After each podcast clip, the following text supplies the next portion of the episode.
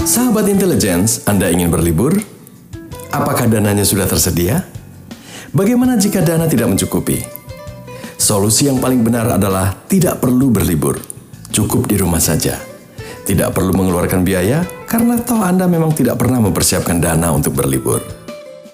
Atau kalaupun tetap mau berlibur, tunda dulu pelaksanaannya hingga tahun depan.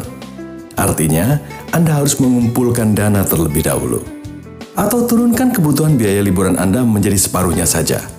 Konsekuensinya, Anda juga mesti melakukan pemangkasan dalam aktivitas liburan Anda. Misalnya, jangka waktu liburan diperpendek, akomodasi diturunkan menjadi hotel bintang 2, transportasi juga diubah menjadi tidak menggunakan pesawat terbang. Boleh jadi solusi semacam ini tidak menyenangkan, sebab liburan telah menjadi gaya hidup, semacam kebutuhan bagi masyarakat. Kalau seperti itu, lantas bagaimana? Liburan dengan hutang melalui relokasi pengeluaran. Itulah jawabannya. Seperti apa konkretnya? Langkah pertama, coba cek rekening tabungan Anda. Apakah nilainya masih cukup memadai? Jika jawabannya iya, maka tanyakan lagi ke diri Anda. Apa peruntukan dana di tabungan tersebut? mungkin Anda akan mengatakan untuk berjaga-jaga. Atau ada juga yang mengatakan bahwa dana tabungan tersebut direncanakan untuk membeli sesuatu barang. Kalau jawabannya untuk berjaga-jaga, Anda hanya boleh menggunakan sebagian kecil dana tabungan tersebut, karena dana tabungan untuk berjaga-jaga sebaiknya tetap ada. Tetapi kalau tujuan dana di tabungan tersebut adalah untuk membeli suatu barang, maka Anda boleh menggunakan seluruh dana tabungan tersebut untuk berlibur. Inilah yang disebut dengan relokasi dana tabungan ke tujuan lain. Kendati begitu bukan berarti persoalan selesai. Menggunakan dana tabungan yang peruntukannya direlokasi untuk berlibur sangatlah berbeda jika dana tabungan tersebut memang sejak awal direncanakan. Apa maksudnya? Begini, kalau di awal tahun Anda sudah membuat perencanaan keuangan untuk liburan akhir tahun, tentunya Anda sudah menentukan ke mana tujuan Anda berlibur. Berapa lama liburan Anda, siapa saja yang diajak berlibur dan ujung-ujungnya Anda telah menetapkan berapa besar dana yang dibutuhkan untuk liburan tersebut. Katakanlah total biaya yang dibutuhkan adalah 12 juta. Maka untuk itu, Anda mesti menyisihkan dana paling tidak 1 juta per bulan. Sehingga pada akhir tahun terkumpul 12 juta. Masalahnya, Anda tidak mempersiapkan dana untuk berlibur.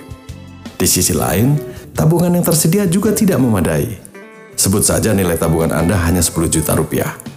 Nilai tersebut tentu saja tidak lagi mencukupi untuk membiayai liburan jika tujuan liburan, lama liburan, dan lain sebagainya membutuhkan dana 12 juta.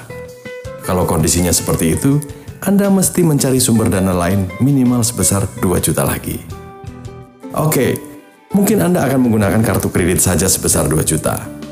Anda dapat saja menempuh cara tersebut. Namun jangan lupa, anda akan berhutang dan mesti membayarnya di bulan-bulan berikutnya. Kecuali Anda bersedia sekaligus untuk menambahkan dana tersebut sebagai bagian dari biaya liburan tahun berikutnya. Dengan kata lain, jika sebelumnya biaya yang dibutuhkan adalah 12 juta untuk sekali liburan, maka di tahun depan biaya tersebut mesti Anda tambahkan 2 juta lagi, sehingga menjadi 14 juta, di mana sebagian penyisihan pendapatan Anda harus dipakai untuk membayar pinjaman dari kartu kredit. Liburan pada dasarnya juga merupakan tujuan keuangan jangka pendek. Jika pada tahun ini Anda belum sempat merancangnya dengan baik, lakukan hal tersebut untuk tahun depan.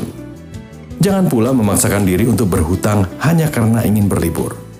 Kecuali Anda memang memiliki kemampuan membayarnya kembali dan memasukkan cicilan pembayaran tersebut sebagai bagian dari tujuan keuangan Anda di tahun depan.